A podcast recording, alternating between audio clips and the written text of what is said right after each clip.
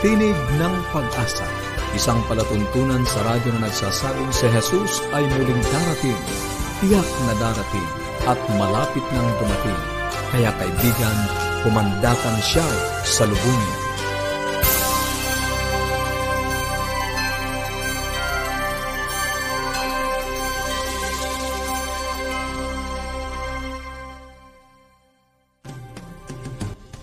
Maligaya at puno ng pag-asang pakikinig muli mga kaibigan. Kami po ang inyong lingkod, Pastor Ner Caranza. At Melo Ana Demong.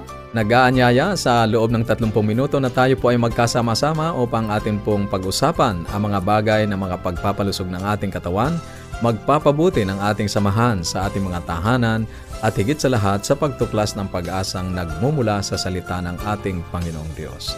Ngayon ay binabati natin ang ilan sa ating mga tagapakinig, uh, Melo.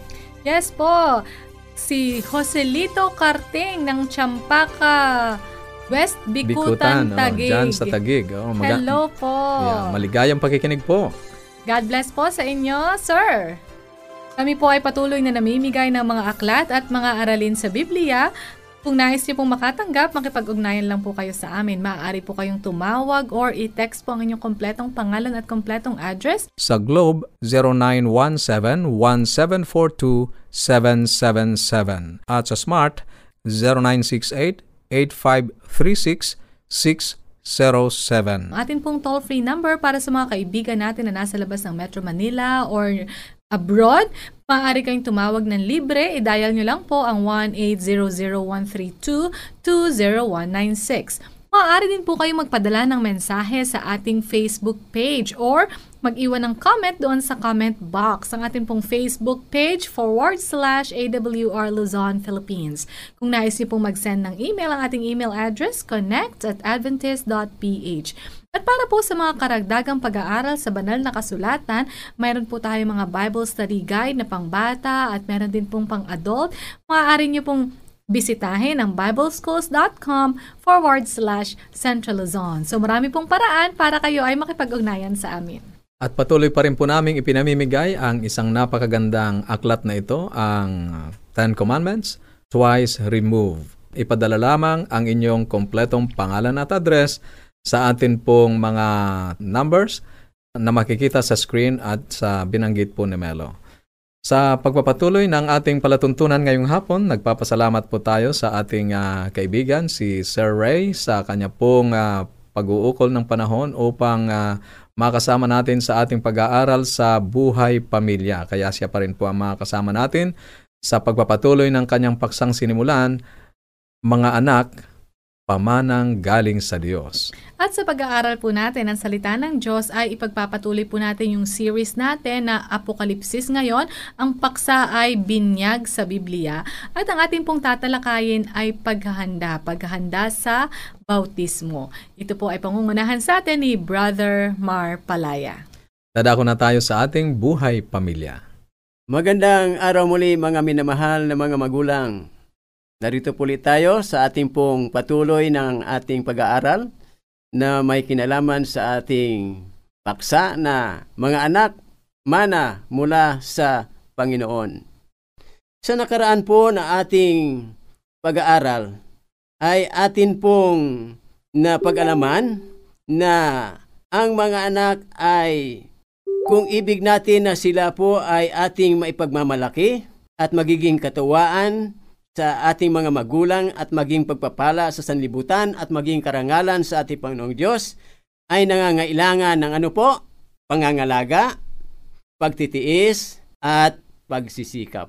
Ang tanong sa atin ngayong araw na ito, paano magagawa ang mga ito?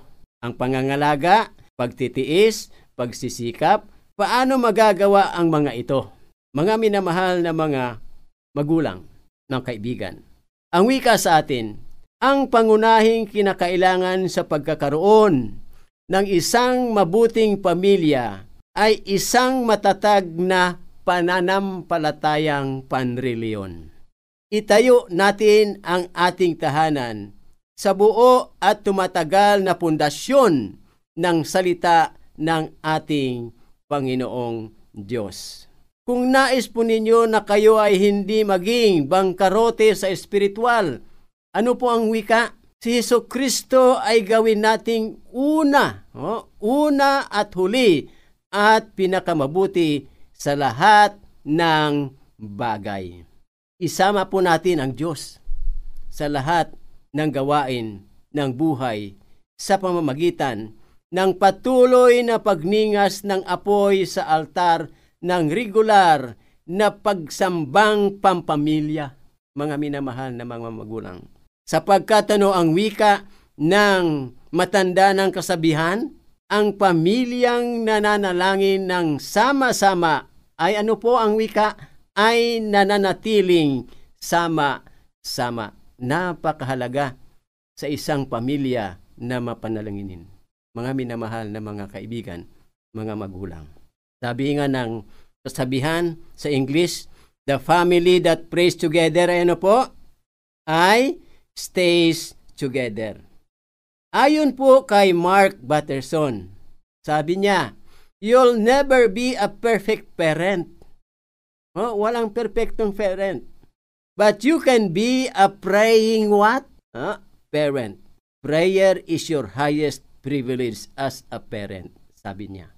Prayer turns ordinary parents into prophets who shape the destinies of their children, grandchildren, and every generation that follows.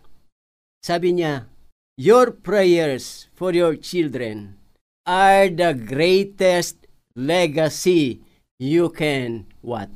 You can live. Oh?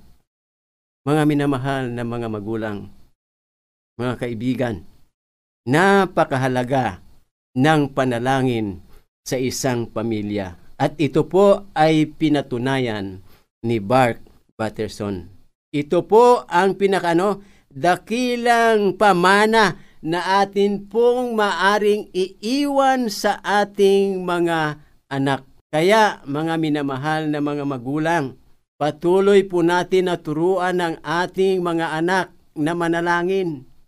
Sa umaga, sa gabi, bago matulog, at sa kinabukasan na nanalangin, magpapasalamat sa Panginoon sapagkat ito po lamang ang panahon na maaari tayo makipag-usap sa Panginoong Diyos at maaari nating iwan na pamana sa ating mahal na Panginoon. Muli, magandang araw sa ating lahat at patuloy tayong pagpalain ng ating Panginoon. Maraming salamat po, Sir Ray. Naunawaan po natin yung ating responsibilidad bilang mga Mm. magulang. Ito ay pinagkaloob sa atin ng Panginoon, pero regalo, pamana itong mga anak. Pero ito po ay may kaakibat syempre na mga responsibilities.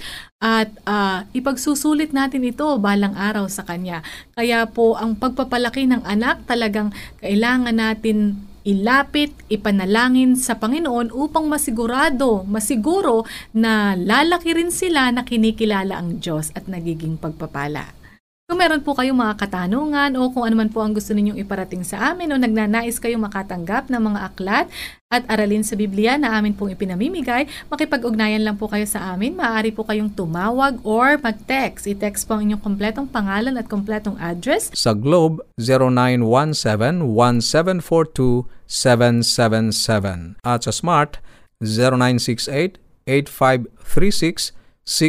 0968-8536-607. Atin pong toll-free number para sa mga kaibigan natin na nasa labas ng Metro Manila or abroad.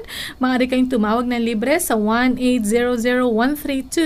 1-800-132-20196. Maaari din po kayong magpadala ng mensahe sa ating Facebook page or mag-iwan ng comment doon sa comment box.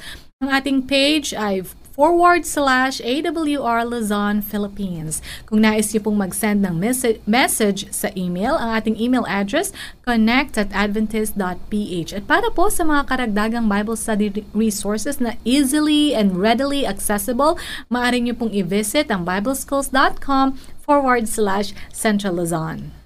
Sa pagpapatuloy ay mapapakinggan pa rin natin, makakasama natin si uh, Brother Mar Apalaya upang talakayin ang isa pang bahagi ng paksang binyag sa Biblia at ito po ay ang mga kinakailangang paghahanda sa bautismo.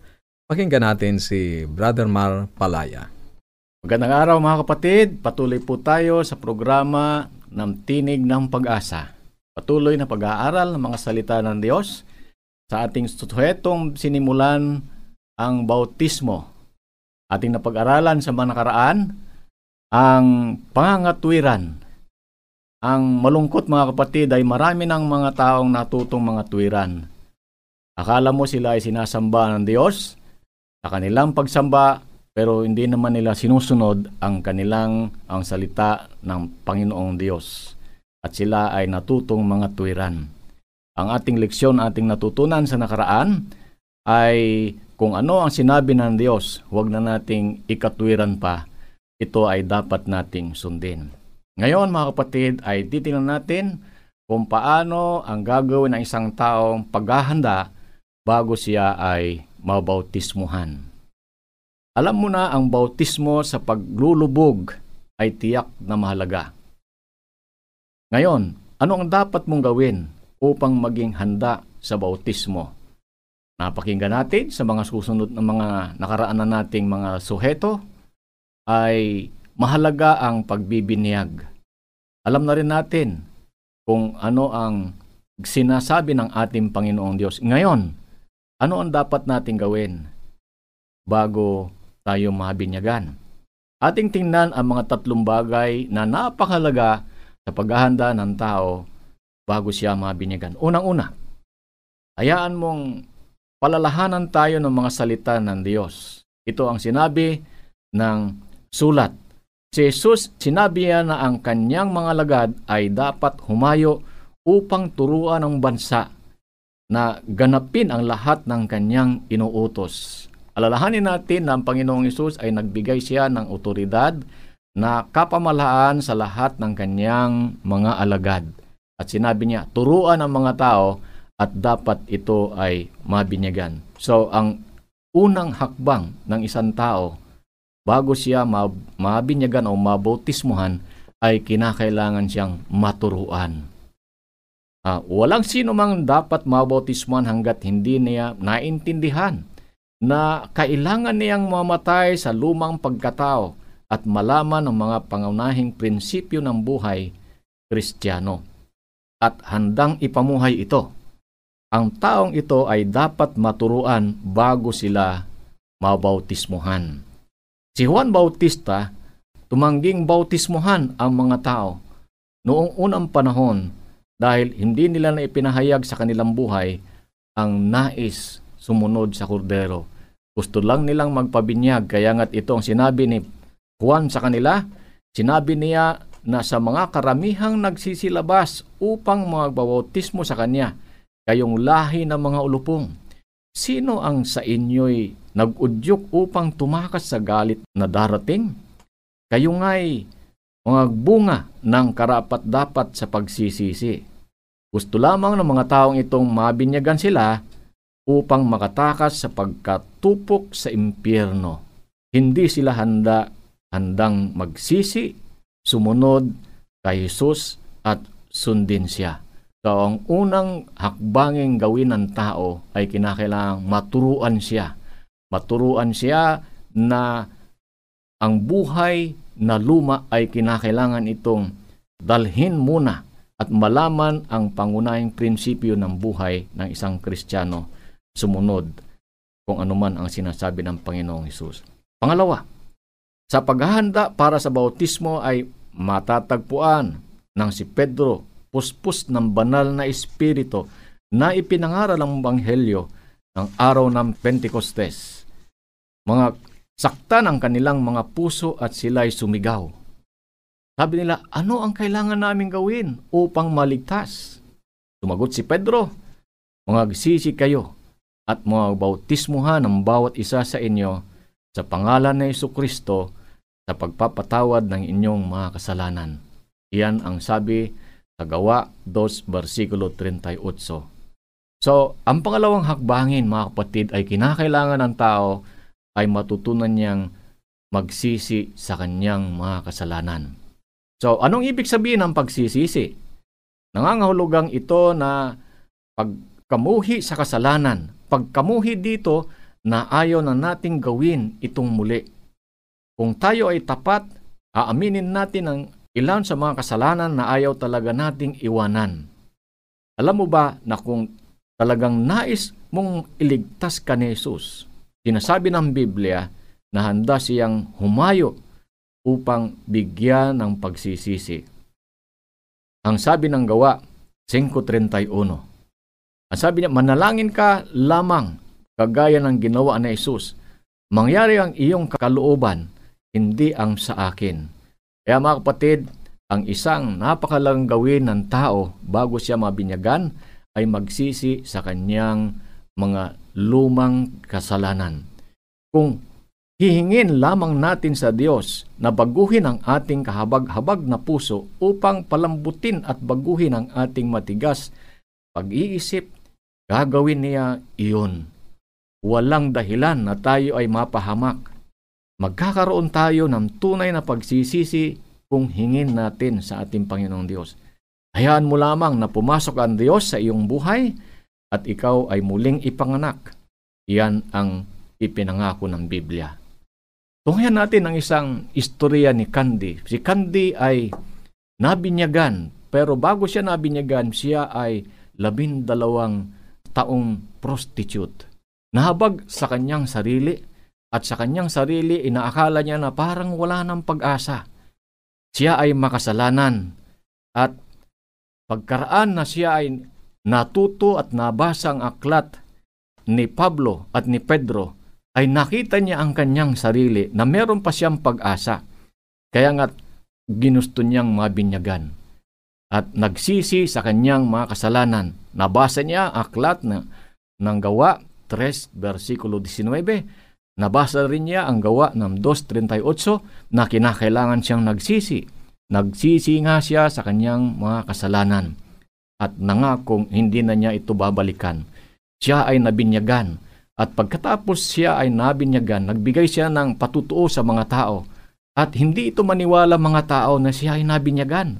At habang siya ay naruroon sa binyagan at tinitingnan niya ang tubig at sa kanyang isip at sinabi niya, ang tubig na ito gusto kong makita na hinagos niya lahat ang aking lahat na mga lumang kasalanan. At ako ngayon, ang sabi niya, sa unang pagkakataon sa aking buhay, naramdaman ko ang bagong kalinisan, ang bagong buhay kay Kristo. Ito ang kinakailangan gawin ng tao, magsisi sa kanyang mga kasalanan. Pangatlo, at narito ang pangatlong bagay dapat nating handaang gawin upang mabautismuhan. At ito'y siyempre ay sumampalataya. Anong sabi ng Marcos 16, versikulo 16? Ang sabi niya, sumampalataya at mabautismuhan upang ikaw ay maligtas. Iyan ay mabigat na pangungusap. Ang tubig ay hindi magic hindi magdudulot ng anumang buti kung ang isa ay hindi manampalataya sa Diyos. Alalahanin natin mga kapatid, ang tubig ay hindi magic, kundi ang ating pananampalataya sa Panginoong Diyos na kaya niya tayong linisin, kaya niya tayong baguhin. Sa gawa 16 versikulo 25, ang sabi niya, mababasa natin ang kasaysayan ng bantay sa kulungan na si Pilipos at kung paano ang taong iyon ay tinuya ni Pablo at Silas habang sila ay kumakanta ng mga himno sa habang nakakulong ng gabing iyon. Ngunit ng kalagitnaan ng gabi, pinahintulutan ng Diyos na magkaroon ng lindol at ang kanilang mga kadena ay nangakalas at ang mga pintuan ay nabuksan at ang mga bilanggo ay nakatakas. Ang bantay ng kulungan ay handa ng magpakamatay sa pamagitan ng kanyang espada. Nang siya ay tawagin ni Pablo, at sinabi, huwag mong gawin iyan, nandito kaming lahat. Ang taong iyon ay lubhang namangha na siya ay nakinig sa tagubilin ni Pablo. At ang sabi ng Biblia ay si Pablo'y ipinangaral si Jesus sa gabing iyon.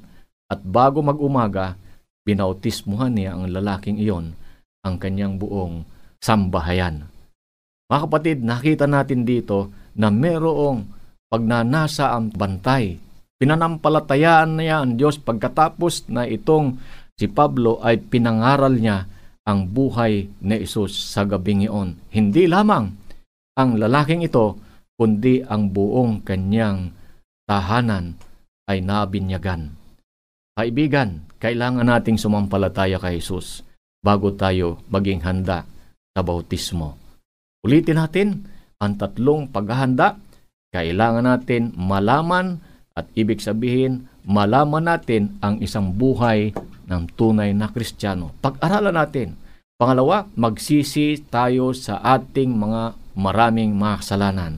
Pangatlo, manampalataya tayo kay Heso Kristo. Ito ang mga unang kinakailangan para ang tao ay mabinyagan. Ngayon, kaibigan, alam na natin ang kailangang mahugasan mula sa ating mga kasalanan. Alam natin na tayo ay makasalanan sa pagkapanganak at sa mga pagpapasya. Alam natin na nalabag natin ang banal na kautusan ng Diyos. Hinatulan tayo sa walang hanggang kamatayan. Ngunit alamin din natin ngayon na sa pamagitan ng mahal na dugo ni Jesus ay maari tayong mapatawad. At pagkatapos na tayo ay mapatawad sa pananampalataya sa kanyang dugo, kailangan nating mahugasan sa ating mga kasalanan sa tubig ng bautismo, inilibing kasama ng Panginoon sa matubig na libingan at muling mabuhay kasama ni Jesus upang mamuhay sa isang bagong buhay para sa Kanya. Alalahanin natin na mayroong mga daanin ng mga tao ang kanilang kapamaraanan.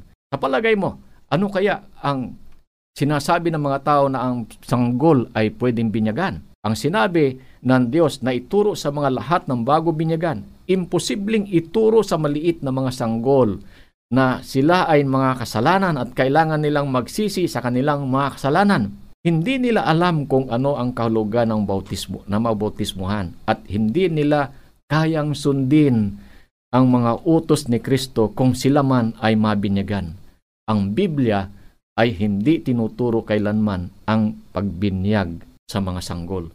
So, talahanin natin mga kapatid na ang binyag ay hindi makapaglilinis sa kasalanan ng kahit na sino na hindi namang nagpapasya para doon.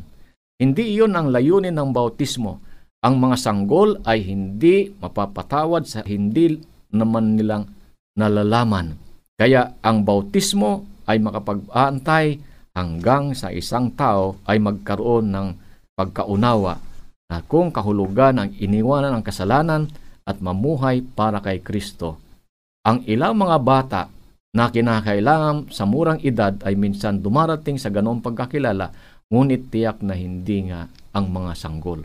So tanda natin, hindi ang pag-iisip ng mga tao. Ang isip ng mga tao ay wisikan na lang natin kasi siya pa naman ay bata. Paunting wisik lang kasi may mga sanggol, wisikan na lang sila. Ngunit tayo, nakapaglibing ng pagwisik-wisik lamang, ang sinabi ng Biblia ay ilibing sa pamagitan ng bautismo o paglubog. Ang bata ay hindi pwede pang ilubog. Ang sanggol ay hindi pa pwedeng ilubog. Kaya mga kapatid, ako ay naniniwala na ating naintindihan ang mga bagay na sinabi ng Diyos, ang paghahanda upang ang tao ay mabinyagan, unang-una, ay kinakailangan matutunan niya ang pagsakripisyo na siya ay makasalanan. Pangalawa, magsisi sa kanyang mga kasalanang ito at lalo tigit panampalatayaan niya ang Panginoong Isus.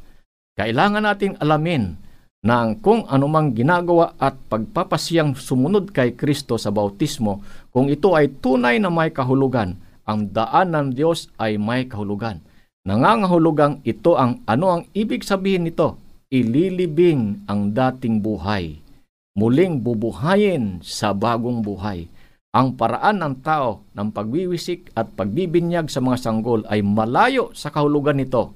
Kaya nga nawawala ang lahat ng kabuluhan nito, hindi ka ba magsimulang maganda para pagsunod kay Jesus sa tubig ng bautismo? Mga kapatid at mga minamahal, napakainam na tayo ay nabibigyan ng kaalaman at patuloy nating sundan ang isa pang suheto, ang isang hindi nabinyagang Kristiyano sa patuloy nating pag-aaral sa Tinig ng Pag-asa. Maraming salamat po.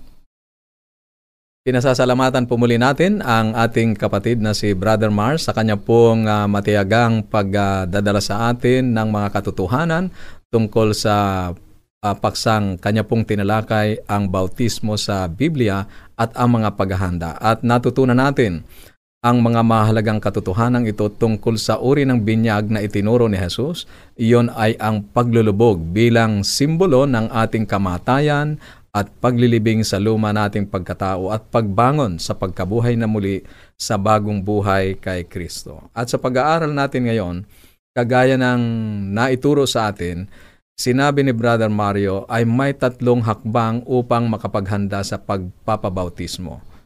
Una, kailangang maturuan. Kaya ang mga sanggol ay hindi pa nararapat binyagan sapagkat hindi naman sila makatatanggap ng kahit na anong turo ano hanggang sa sila ay magkaroon ng uh, tamang pag-iisip. Pangalawa, kinakailangang mapagsisihan ang mga kasalanan. Ang pagsisisi ay pagkamuhi sa kasalanan na ayaw mo nang gawin muli iyon.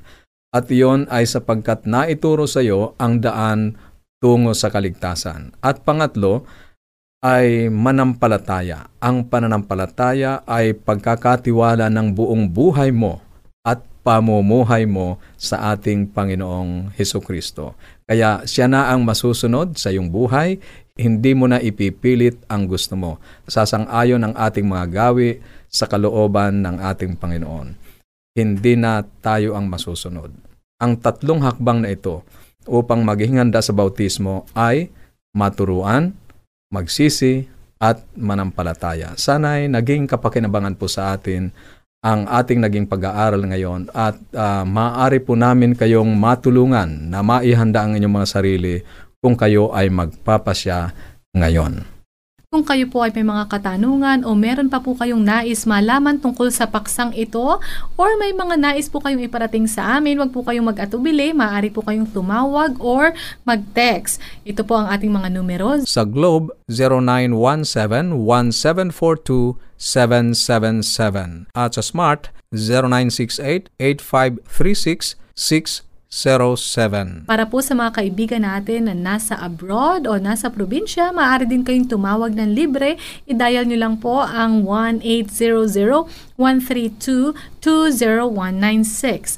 Pwede rin po kayong magpadala ng mensahe sa ating Facebook page or mag-iwan ng comment dyan sa comment box. Inaanyayahan po namin kayo na i-like at i-share ang ating page forward slash AWR Luzon, Philippines. At kung nais nyo naman pong mag-send ng mensahe sa email, maaari nyo po itong ipadala sa connect at adventist. Para po sa mga karagdagan pang pag-aaral sa banal na kasulatan na kaagad-agad nyo na pong matatanggap or makukuha, maaari nyo pong i-visit ang bibleschools.com forward slash Central Luzon. Inaasahan po namin na kayo po ay makikipag-ugnayan sa amin. At sa atin pong pansamantalang paghihiwa-hiwalay, baunin natin muli ang salita ng ating Panginoong Diyos sa Apokalipsis, Kabanatang 22, Talatang 20, ang nagpapatotoo sa mga bagay na ito ay nagsasabi, Oo, darating ako. At habang inaantay natin ang kanyang pagdating, panghawakan natin ang kanyang mga salita sa Isaiah 59.1. Narito ang kamay ng Panginoon ay hindi maikli na di makapagliligtas, ni hindi mahina ang kanyang pandinig na ito'y hindi makaririnig. Hanggang sa muli.